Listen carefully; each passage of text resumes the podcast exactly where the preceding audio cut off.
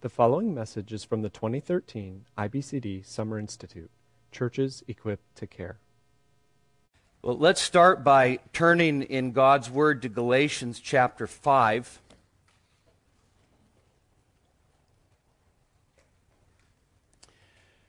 Galatians chapter 5.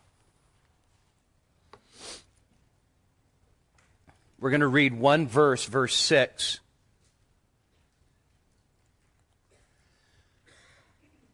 Paul, under the inspiration of God's Holy Spirit, penned these words For in Christ Jesus, neither circumcision nor uncircumcision means anything but faith working through love. Well, let's pray together and ask for God's help. Father, we thank you for the time of, of worship uh, in song. We thank you, Lord, for great words and, and stirring music that exalts you. Father, we thank you that we can glory in our Redeemer and, and express our thanks to Christ for bearing your wrath in our place. And we can exalt you and, and, and declare, Behold our God. Father, we pray that as we, as we sing the songs of Zion, that they wouldn't just simply be just a part of what we do and we go through that part, then we get to the preaching. Lord, we pray that we would see that, that, that corporate singing is a time where you align our hearts with your truth. Father, we also thank you for your word and we pray that you would help us today. We, we pray that you'd help us in this time to, to hear from you.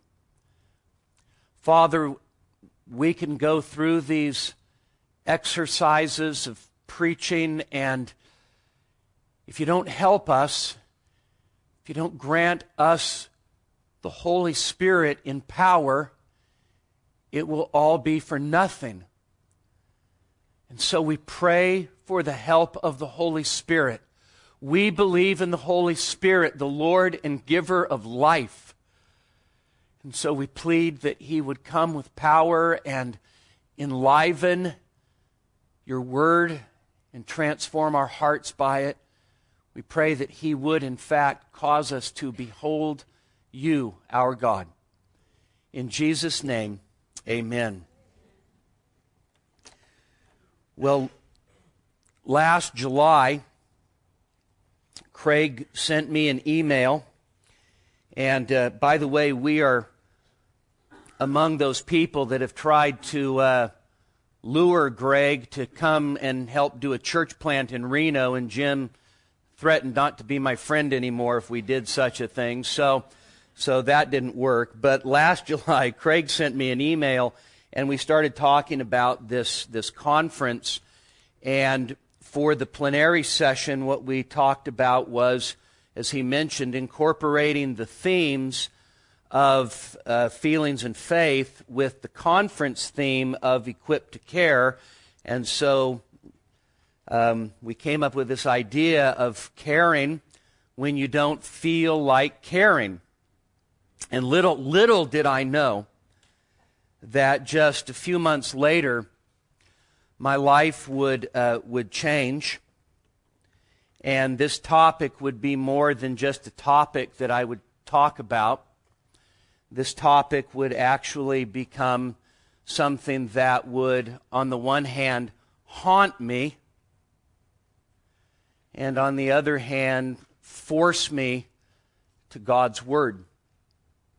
On September 25th, my uh, cell phone rang at 5:30 in the morning. At first I thought it was my alarm, and then I realized it was a ringtone and I picked it up and on the other end was a friend of 22 years, an officer in our church, and our church administrator. And he said, I'm standing at your front door. Come let me in. And so I got up and went to the front door, and there he was. And uh, he looked terrible. I could tell he'd been crying, and he came in and as he sat down in my living room at 5:30 in the morning, my close dear friend that I had been instrumental in leading to Christ around 1991 or so began to tell me that for the last number of years he had been severely abusing alcohol. I couldn't believe it, but I knew that I needed to help him. If it would have stopped right there, I think everything would have been okay, but it didn't stop right there because what happened is um, later that day, we knew we had to get him to, to, to detox. We had to get the alcohol out of his body because I won't tell you how much he was drinking, but it was an amount that I thought would actually kill somebody. So, um, my good friend Mike Shepard, who's actually sitting in the front row, Mike and I took him up to Reno. And what unfolded was not only an abuse of alcohol, but also multiple adulteries and embezzling from our church for the last eight years. And I won't tell you how much it was, but it, it is an amount that would stagger you. I grieved. I grieved for our church family because people in our church love this man. And I grieved for the loss of a friendship that had been one of the closest that I'd ever known in my whole life.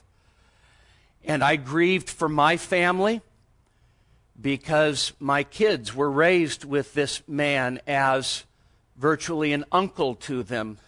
I grieved for his family, thinking of the shame that his children would experience. But that grief turned fairly quickly into uh, anger. And I was so angry at him. We, uh, we sent him off. We sent him actually down to San Diego, not to IBCD to live with Jim, but although that did cross my mind, that, that'd be a good thing. Um, but we sent him away for three months, and that actually was that was good. That, by the way, that was not primarily for him. That was primarily for his family and our church. Out of sight, out of mind. When, when something like that happens and you have one person who's in charge of all of these things at church and there's only one person that knows all the passwords and there's only by the way don't don't let there only be one person that knows all the passwords and, and all of that. But you're just scrambling to get things done and to keep the church operating day in and day out. And so it was just uh, we were inundated with busyness. And so um, so the the grief and the anger could be put aside. But then when it came time for him to come back to our area, the reality of him coming back began to sink in. And although I cared deeply for our church family and how we were going to continue to navigate through this by God's grace, and although I grieved for his family, um, I came to the point where I, I didn't want to see him ever again.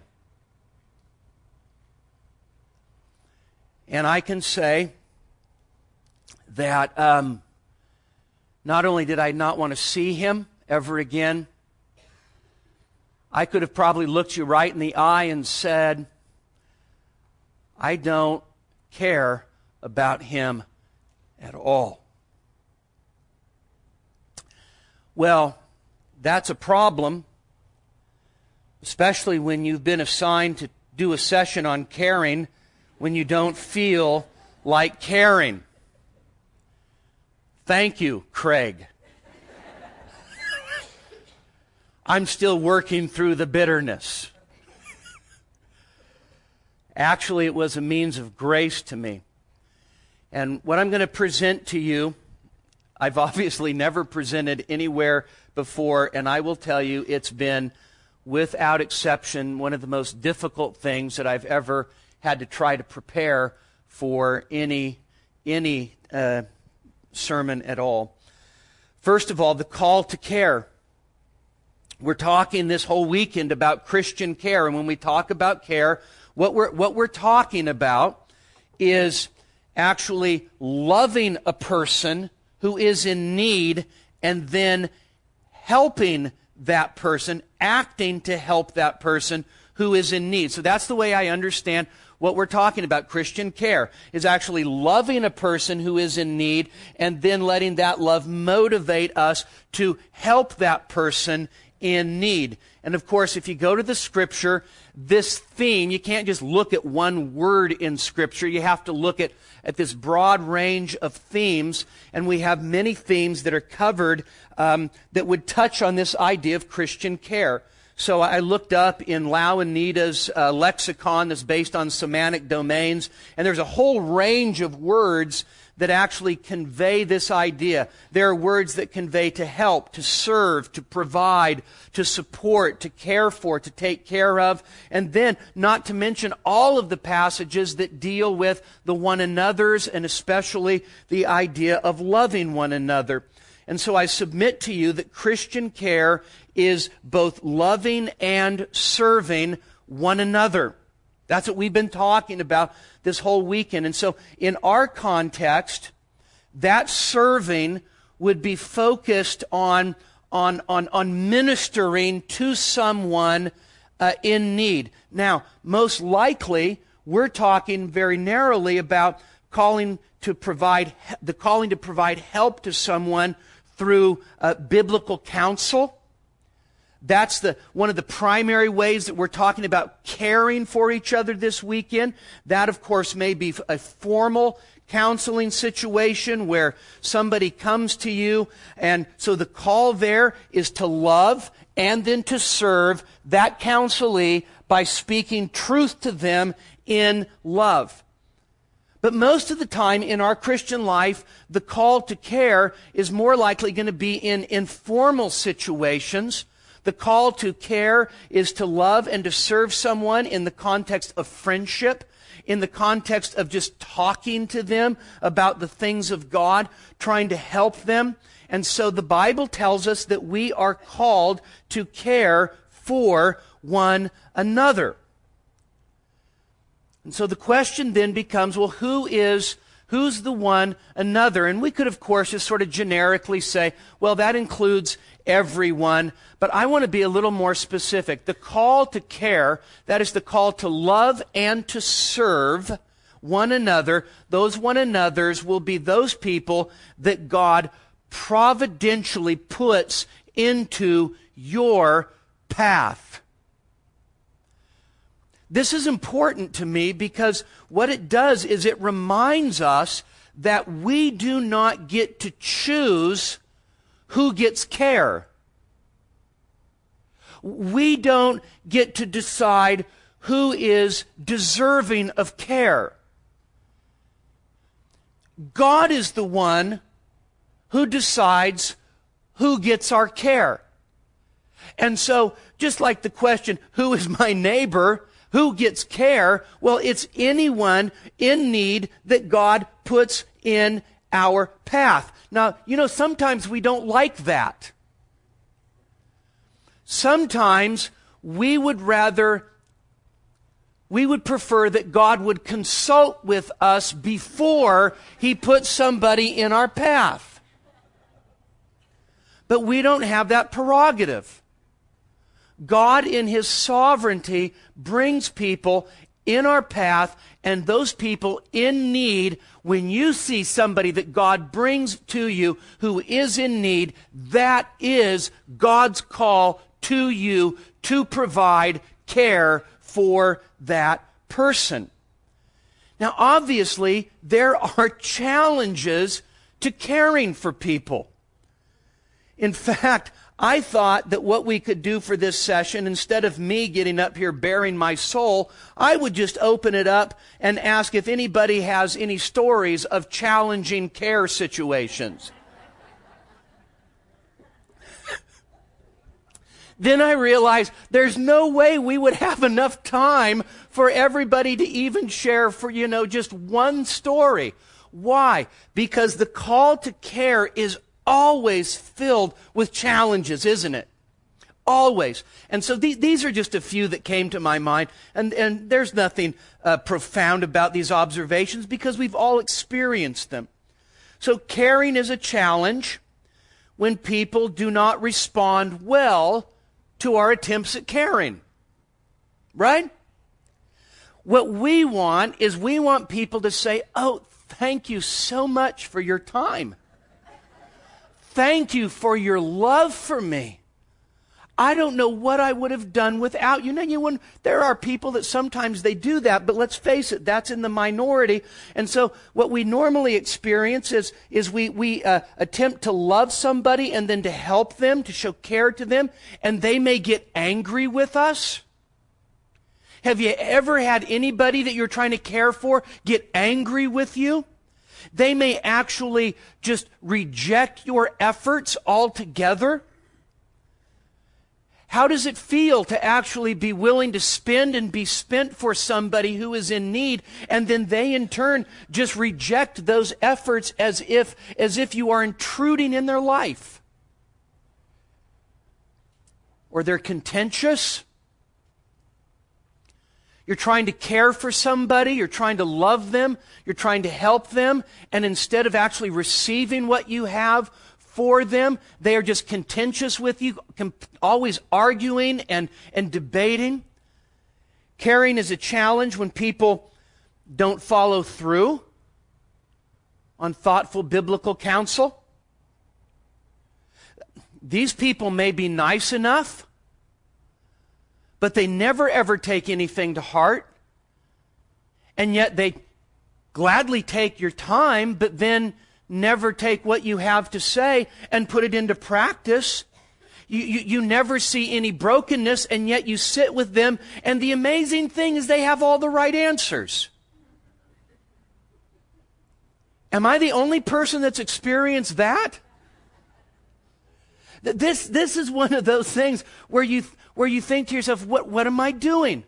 I feel like a hamster. I'm on a wheel. I'm just spinning and spinning and spinning. And this person comes in and they never actually do anything other than give me the right answers. They certainly never follow through on anything. Ever. Is it a challenge to continue to care in that kind of situation? Absolutely. Care is also a challenge when people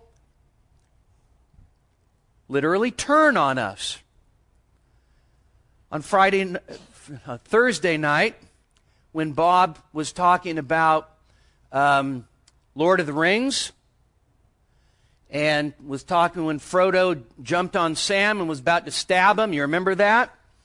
I was thinking, that's like a lot of counseling.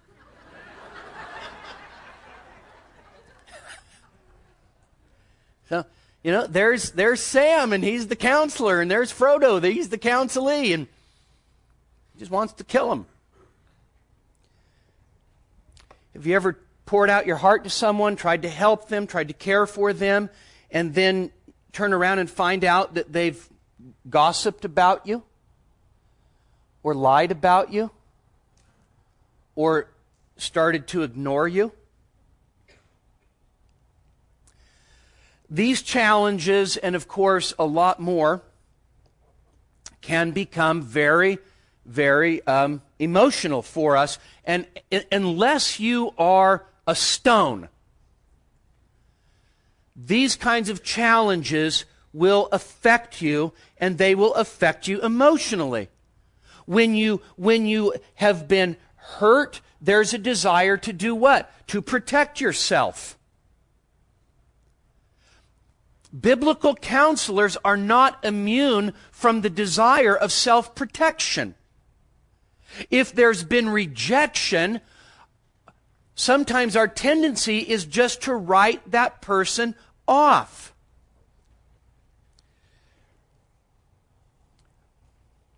If a person has been consistently difficult, sometimes the desire is just to write the person off.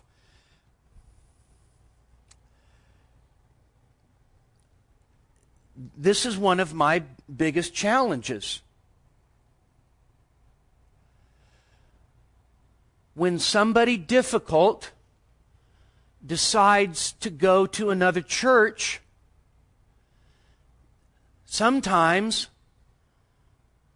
I sing a hymn.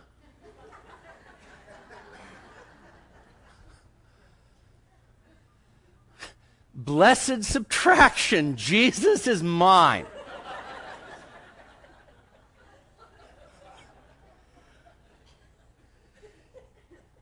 Now, here, here's the danger of, of these kinds of feelings. I want to protect myself. I want to write somebody off, keep them at arm's length. The danger of, of those emotions is that we can easily uh, begin to justify them we can easily make excuses as to why it's okay for us to feel like this.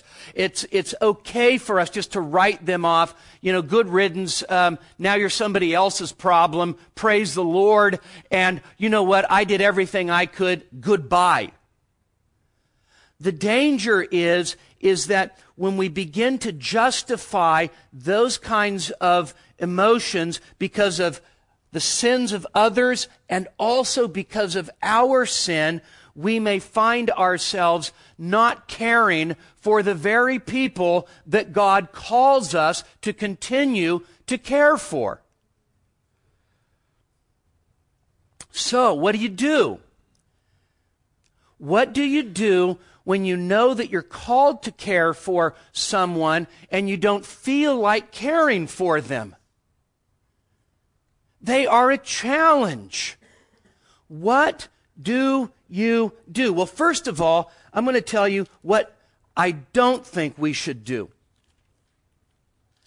I don't think that we should just discount our emotions and then turn around and say, you know what? I don't really think it matters how I feel about this person as long as I just keep doing what's right.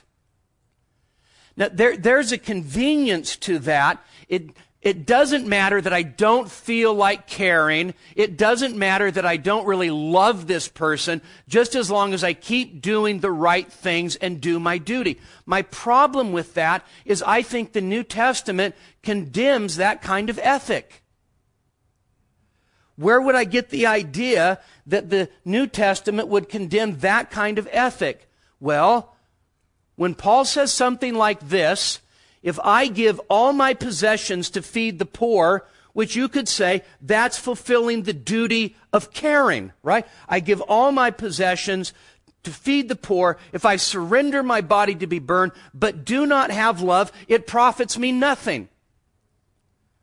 I, I, I just, I don't think that we can say it doesn't matter how I feel as long as I do what's right. I don't think that that's good enough. I don't think that that's honoring to the Lord. I don't think that that's the kind of care that He calls us to give.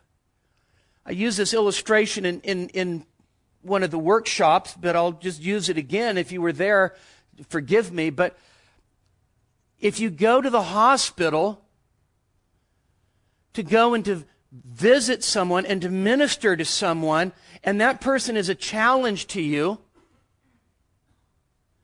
and you stand there and you and they say to you, "Thank you for coming and visiting with me," and you turn around and you say, "Well, you know, the truth be told, I'm here because it's my duty to care for you."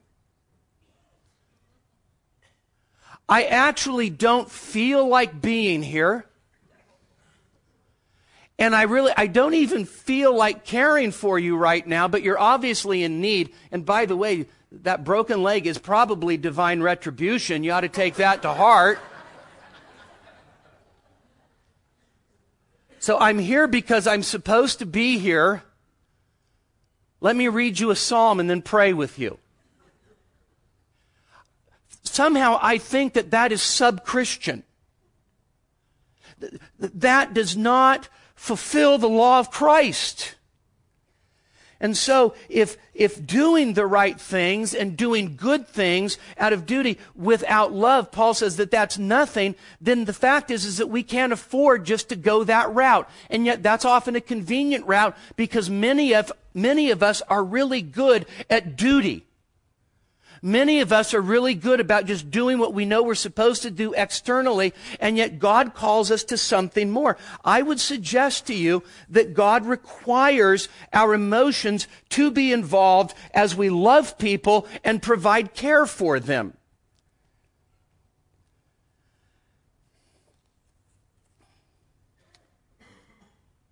John Murray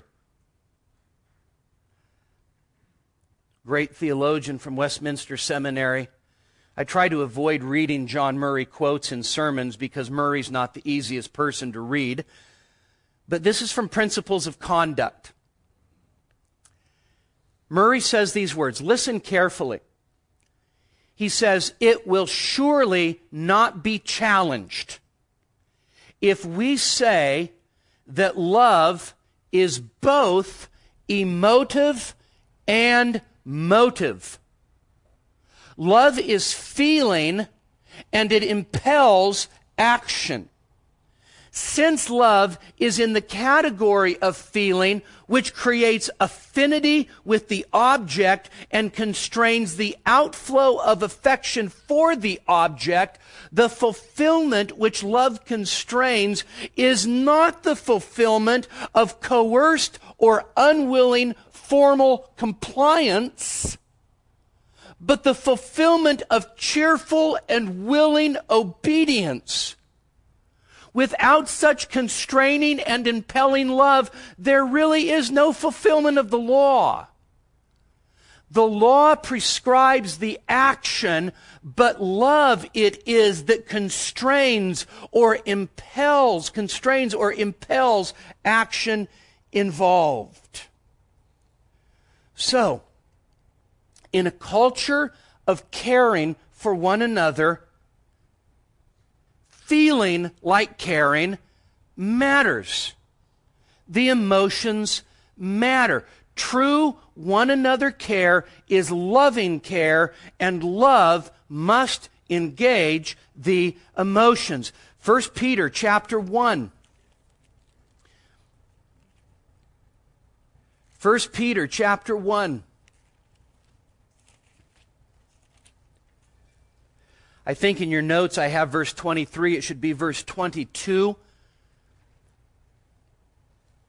Peter says, Since you have, in obedience to the truth, purified your souls unto a sincere love of the brethren, fervently love one another from the heart.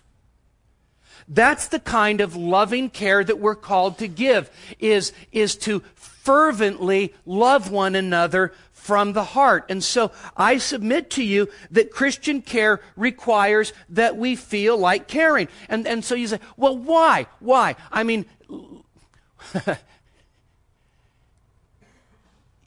you, you need to get off of this emotion thing, Borgman.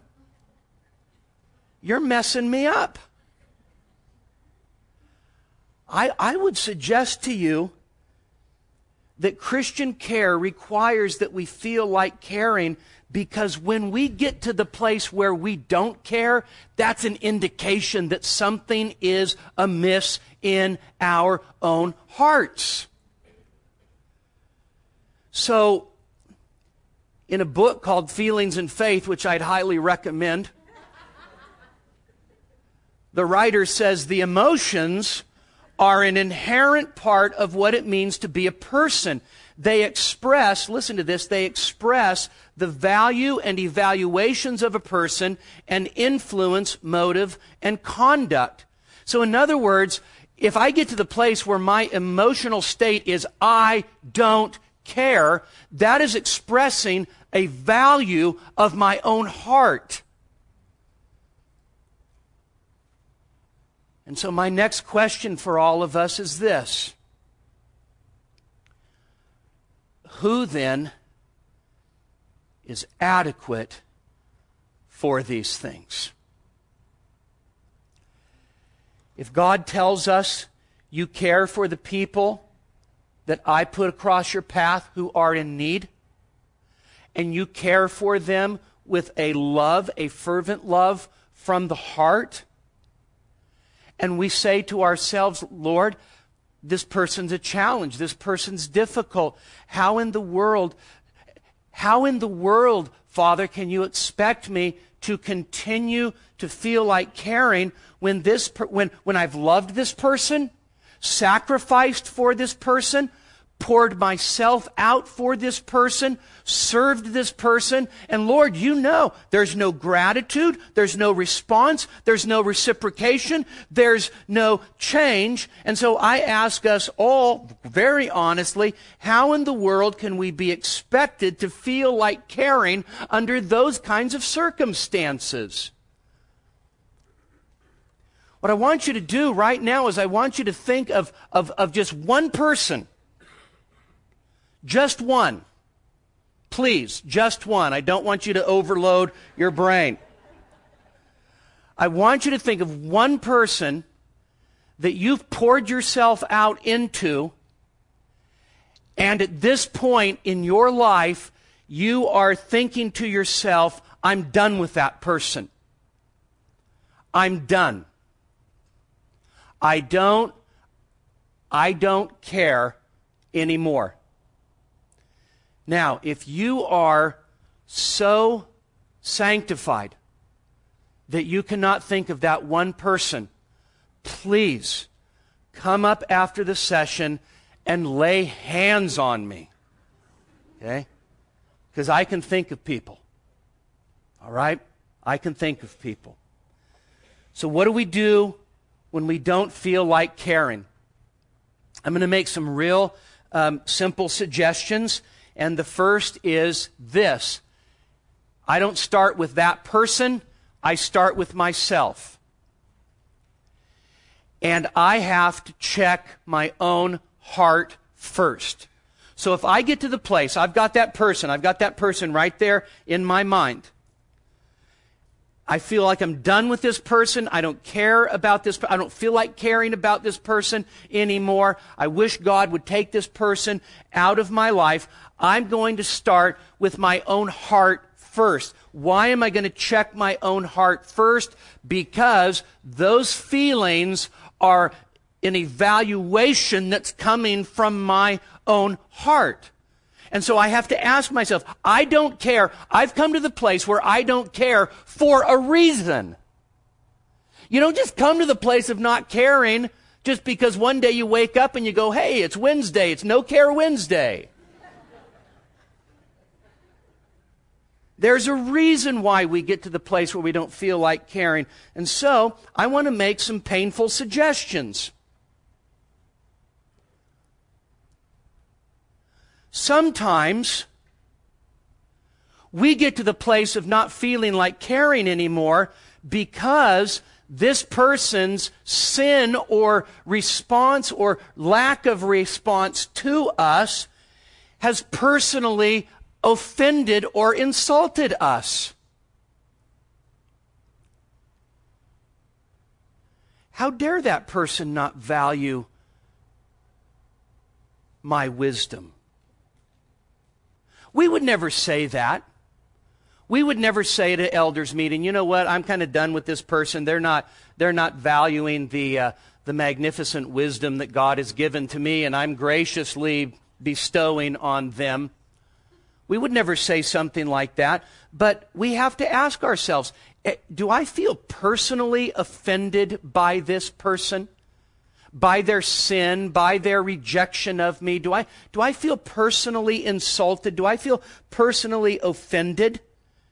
Hey, if, if that's the case, then there's some work to do with self first. Or, or maybe we, we think, Bob, Bob made reference to this, maybe we think a person's rejection of our counsel is going to reflect badly on our counseling abilities. Here's a person who comes to you as a train wreck, they leave as a train wreck, and you're thinking, you know what? That person is now a very bad PR train wreck for me. People are going to see that person and they're not going to want to come and talk to me because they're going to say, well, you know, they didn't, he didn't do that guy very much good. You know, there, there's, there's only one well where that springs from, And of course, it is pride in our hearts. I would also suggest if you have somebody who comes to you who is in need of care and you feel personally offended and insulted, that that too springs up from pride within our own hearts.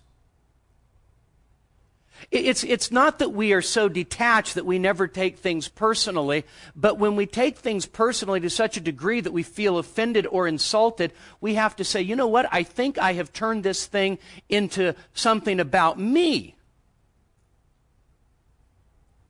We need to check our own hearts. We need to watch for pride because caring, providing Christian care is ultimately, of course, not about us. It is about the living God that we serve and we being privileged to actually reflect His love and care to others. And so when we don't want to care anymore, we have to ask ourselves, is this not just simply pride in my own heart rearing its head that is impelling me to say, I'm done with you?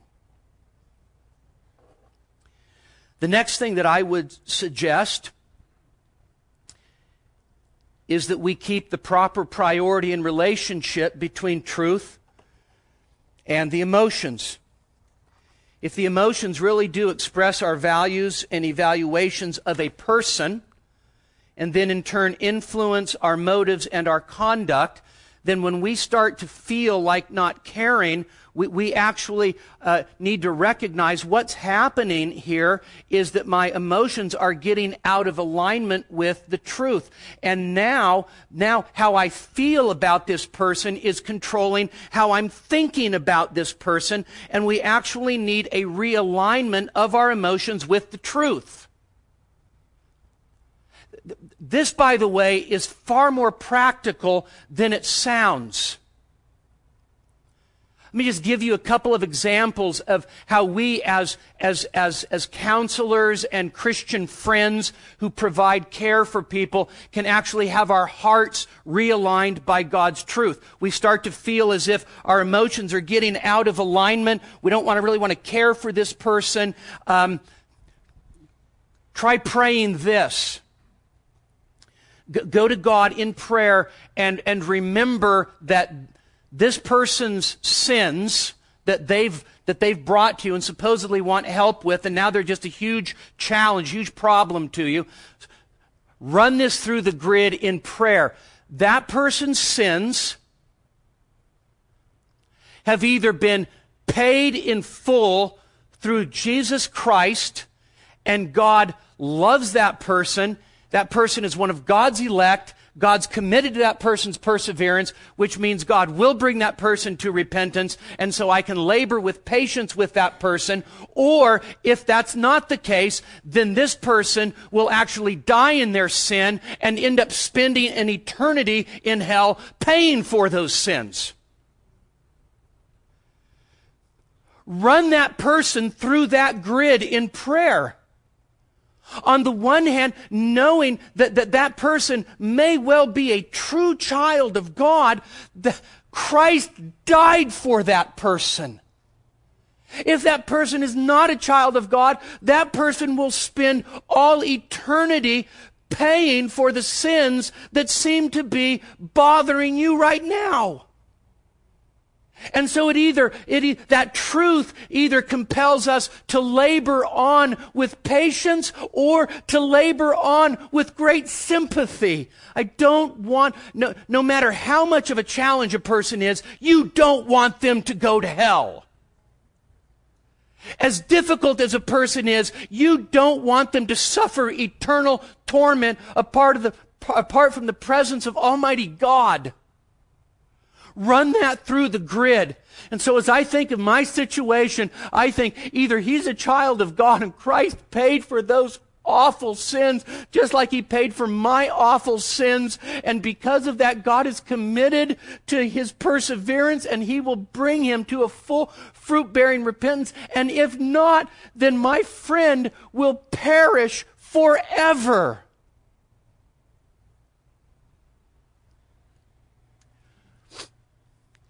I have um, one of my faithful co elders is here. I have a few others. And one of them, who is sometimes more honest with me than I appreciate, came to me and he said, I know that you say that you believe God's sovereign over this whole mess and God has a purpose in it. He says, I know that's what you say, but I don't think you really believe it. What do you know?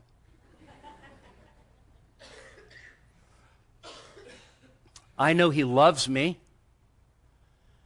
And I know that He sees things in me, and I know that in God's kindness, He's God's messenger to me, and I took that to heart. And so I decided that I needed to do something to take what I knew about God's sovereignty and evil and bring it to my own heart in a way that I could have my heart realigned. And so what I did is I immersed myself for weeks in the story of Joseph in the book of Genesis. I read it over and over and over and over again. And then, then I preached it in two sermons. And I want to tell you the truth of God's Word does have the power to realign and shape our emotions in the way that honors God.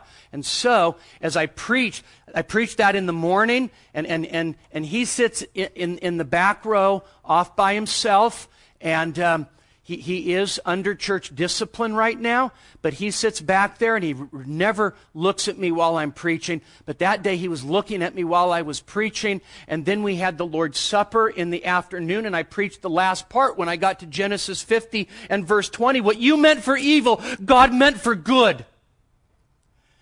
And God, God really did. For the first time in months, months, first time, God actually softened my heart for him so that I cared whether he repented or not. And afterwards, after we got done taking the Lord's Supper, I thought to myself, my heart is, is tender towards him in a way that I've not experienced before. And so as I'm walking out, I thought to myself, all, all he needs to do is look me in the eye and I will sit down with him and, and we will talk. And as I walked by, I stopped and I said, hi. It may not seem like a big deal to you, but my goodness, it was a big deal to me and he wouldn't even look me in the eye and he kept on walking and he grunted at me. And I thought, you know what? I wish just for 10 minutes, 10 minutes, all in 10 minutes, I would be a theonomist. We could stone this guy. We got plenty of rocks out in the back. And then, then I could change back and be okay and you know okay well that wasn't i don't i don't think i'm convinced of theonomy anymore and and then and i just felt this anger and then in the midst of feeling that anger, I saw that other elder that told me that I really didn't believe it. And I looked at him and I thought, Lord, you're even sovereign over that. You're even sovereign over that. So when we don't feel like caring, our emotions are getting out of alignment, we need to start realizing our thoughts need to be controlled and governed and shaped by truth. And when the thinking is right, the feeling will be right. Now, one last thing. One last thing. Loving when you don't feel like it, and faith. So when I get to the place where I don't feel like caring, one, I'm going to I'm going to examine my own heart because there's a reason why I don't care. So I need to examine my heart. Out of the heart flow the issues of life. And so I need to guard my heart. I need to examine my heart. And then I need to make sure that I'm thinking biblically about this person. And there's all kinds of truths that you can bring to bear that can help realign and rekindle your sense of care for that person. But here's here's one last thing. And this this actually has been very, very helpful to me, and that is we read it in Galatians 5 6, a little phrase that Paul uses where he says, circumcision, uncircumcision don't mean anything, but the idea, what matters, what does mean something, is faith working through love. So when I got to that part in Galatians, I looked at that little phrase, faith working through love. What does that look like? What, what, what does that actually mean? I want to know what that means. I want to, I want to pick it apart and dissect it and understand what Paul actually means by that simple little phrase, faith working through love. And in the back of my mind, I thought to myself, the reason why this probably seems so important to me is because it is directly relevant to the idea of caring about people when you don't feel like caring about them. Faith working through love. First of all, there's a paradox when it comes to Christian love, isn't there? Christian love is a supernatural gift, right? I mean, very much like faith, is it not? Um, Christians love God. Why? Because He first loved us. 1 John 4 19. We love because He first loved us. And so we love God because He loves us. We love others because He loved us first. Christian love is also a supernatural love because God's love is poured out into our hearts. How? Through the Holy Spirit whom God has given us, Romans 5 5.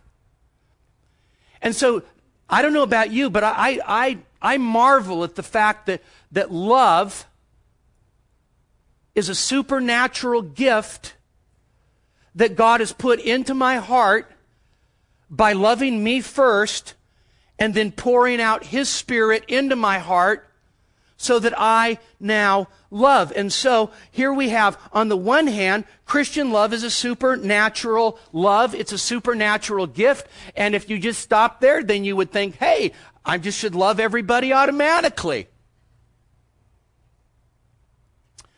Well, is faith a supernatural gift? When you receive the gift of faith, you just say, Hey, now I believe God perfectly. Now I trust the Lord without wavering. It's not how it works, is it? It is a supernatural gift, but then we're also commanded to believe, right? So here's, here's the paradox. On the one hand, Christian love is a divine gift that God puts into our hearts by His Holy Spirit, but then He turns around and then He tells us to do what? To love one another. So it is both gift and it is both command. Can you find any place in the Bible that says we're supposed to love each other? We not only can find places in the Bible that tell us we're supposed to love each other, we can find places in the Bible where Jesus tells us that we're supposed to love each other like he just loved us. So, I mean, the standard is high, right? At John uh, 13, John 15. I mean, the, the Bible's full of these commands. A new command I give that you love one another. This is how everybody's going to know that you're my disciples, that you have love for one another. Peter, Paul, they all tell us love one another, brotherly love, fervently, from the heart. And so, here's, here's the question. How in the world can God command me to love, which, by the way, includes the affections, includes the emotions? We sometimes think, well, because it includes the emotions, God can't command us to feel a certain way. Yes, He can. He's Lord over the mind, He's Lord over the will, He's Lord over the emotions. So then we say, well, how in the world can it be a divine gift and a command at the same time? I don't know. But I know it's true. How can faith be a divine gift and yet be commanded? Believe on the Lord Jesus and you'll be saved. How do those things work together? I don't, I don't have it all figured out. It doesn't all seem crystal clear to me. But what I know is on the one hand, it's something that God has given to me. And on the other hand, it's something that God commands me to do. So here's the question. What is the connection then to faith? Because Paul says what matters is faith working through love. What's the connection to faith? What is faith? Faith is confidence in God, trusting His promises. Right? So faith is faith is not um, faith is not wishful thinking. Faith is not name it and claim it. Faith is not commanding and it comes to pass. Faith is actually looking at God's promises and taking those promises as true, having confidence in the character of God that what God has said He will do. That's faith. So when a person exercises faith uh, for salvation, what are they doing? They're actually simply resting in the promise that whoever believes on the Lord Jesus will be saved. Whoever calls upon the name of the Lord will be saved. It's actually quite simple. You rest on what God has said, and that is faith. So, follow me. God says, as it were, you love because I first loved you. You love because I've poured out my love into your hearts. God then, as it were, says to us through his word, Go therefore and love like my son loves. Love your brothers. Love your sisters. Love the unlovable.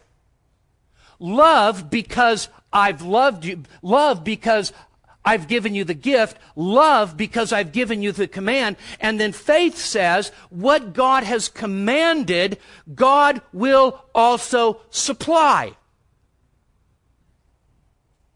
Now, the, the, beautiful thing is, is that faith does, look, looks two directions on this. On the one hand, faith looks at what God has already supplied and believes it with confidence. I don't need to, I don't need to work up love in my heart for this person. God has already said that He's put it there. Faith also then looks to the command of God. And just like Augustine, many centuries ago command whatever you will and then grant what you command. So faith says what God has commanded, He also supplies. So I can love, I can care for this person, I can continue to lovingly give care to this person because God has commanded me to do it. And now He has not only granted what He commands, He will grant what He commands, and He will transform my heart through that as I trust in Him to do in me and for me and through me what I can never do by myself. Sometimes we miss some of the most basic fundamental realities of the Christian faith and what it means to live by faith in the Son of God. If God tells me to love this person, I don't say, hey, uh, well, you can't command how I feel. So love must not be a feeling, so I'll just be nice to that person but not really like them. You don't have that option. Faith says, God's done something in my heart. I believe that. I'm struggling now. God, God commands me now to do what He's already done for me. And so, you know what I'm going to do? I'm actually going to trust that God is going to supply what He tells me I need to do. And you know what we call that at the end of the day? We call that grace.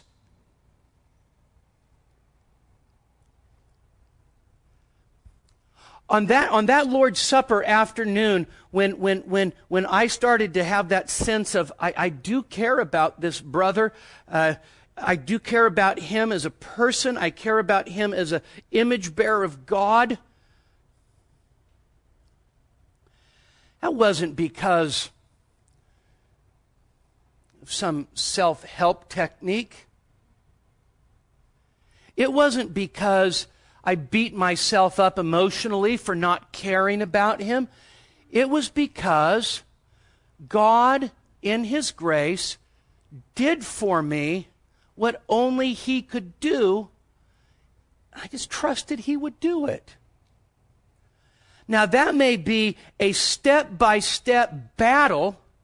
You take one step and you go, okay, thank you, Lord. And then the next step, what happened, Lord?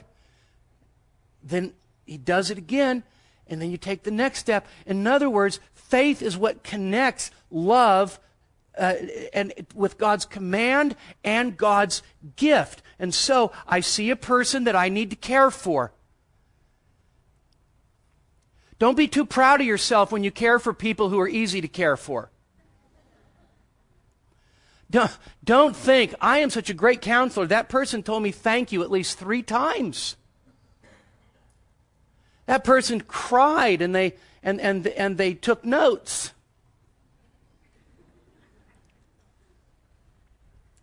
When I see somebody I need to care for and they're not easy to care for, when I see somebody I'm supposed to love and they're not easy to love, I see my obligation before God to provide that care and that love for that person, which may mean I need to serve them, I need to forgive them, I need to sacrifice for them, I need to be patient with them, or I need to speak truth to them in love. And so what do I do? I ask God to work out from me what I know He's already put in me, and I ask Him to help me to obey what He has called me to do. Do you understand the absolute blessing of living under the new covenant where God has actually already written His law on your heart and He will cause you to walk in His statutes? Why not just pray, Lord, you said that you would cause me to walk in your statutes. Here's one of your statutes to love this person. Now just make me do it it.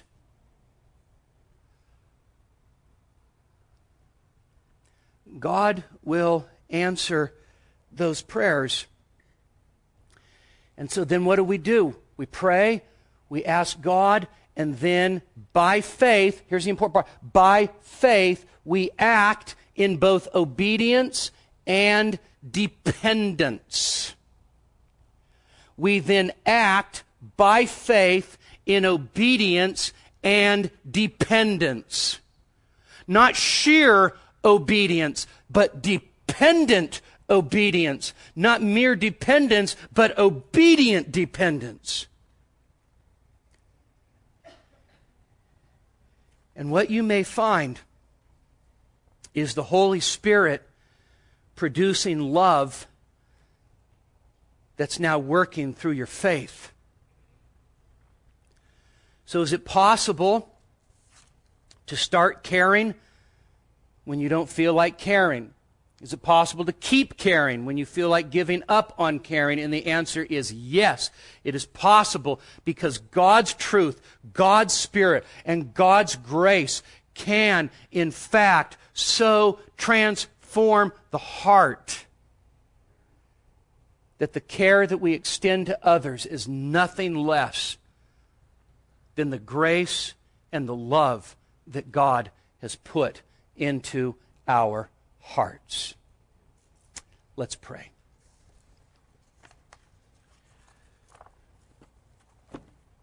Father, we don't pretend that these things are easy at all. In fact, Father, we know that there are, there are huge challenges, but you never told us that, that walking the walk would be an easy walk. And so we pray in this area of struggle that we would walk by faith, we would depend on you, and we would trust in you to do in us that which you can alone do. Lord, your word teaches us to pray that you would work in us that which is pleasing in your sight through Jesus Christ. And so we pray that you do that for us. Lord, do that for us with the people that are on our minds even now. In Christ's name, amen. Copyright 2013 IBCD, all rights reserved.